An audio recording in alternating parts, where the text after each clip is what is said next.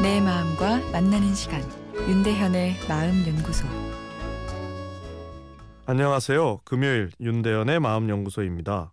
오늘은 1절만 하시죠. 란 내용입니다. 1절만 하시죠. 예, 잘 나가는 인기 아이돌 그룹의 예, 신곡 제목인데요. 시작이 이렇습니다. 1절만 하시죠. 이래라 저래라 이래라 저래라. 아, 중간에는 이런 가사도 있습니다.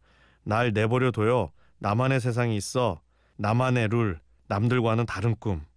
아, 즉 나는 너와 이 다르다는 내용인데요. 1절만 하시죠. 반복해서 잔소리하지 말라는 뜻일 텐데 아, 왜 우리는 이렇게 잔소리를 싫어할까요?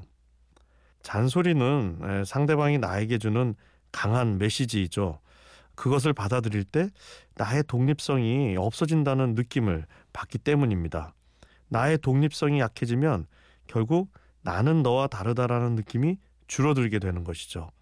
나의 심리적 독립성에 훼손이 생기는 느낌을 갖게 되는 것입니다.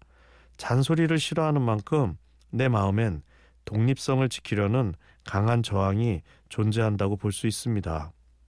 우리가 독서를 많이 해야겠다 마음 먹지만 잘 안 되는 이유 중에 하나도 잔소리에 대한 저항과 비슷합니다.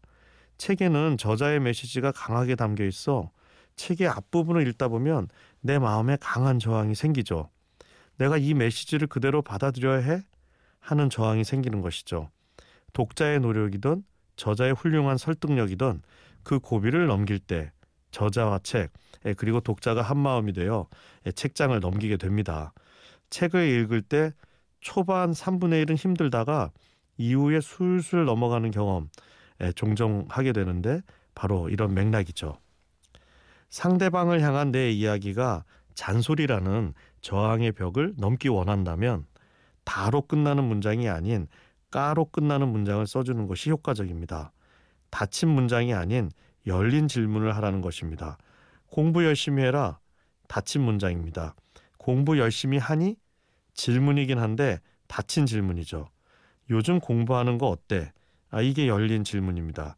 열린 질문은 상대방의 독립성을 훼손시키지 않고 그 사람의 의견을 묻는 형태라 상대방의 마음을 열게 합니다. 이 상태에서 상대방의 이야기에 내 이야기를 살짝 담아 밀어 넣으면 저항 없이 내 메시지가 잘 전달될 수 있습니다.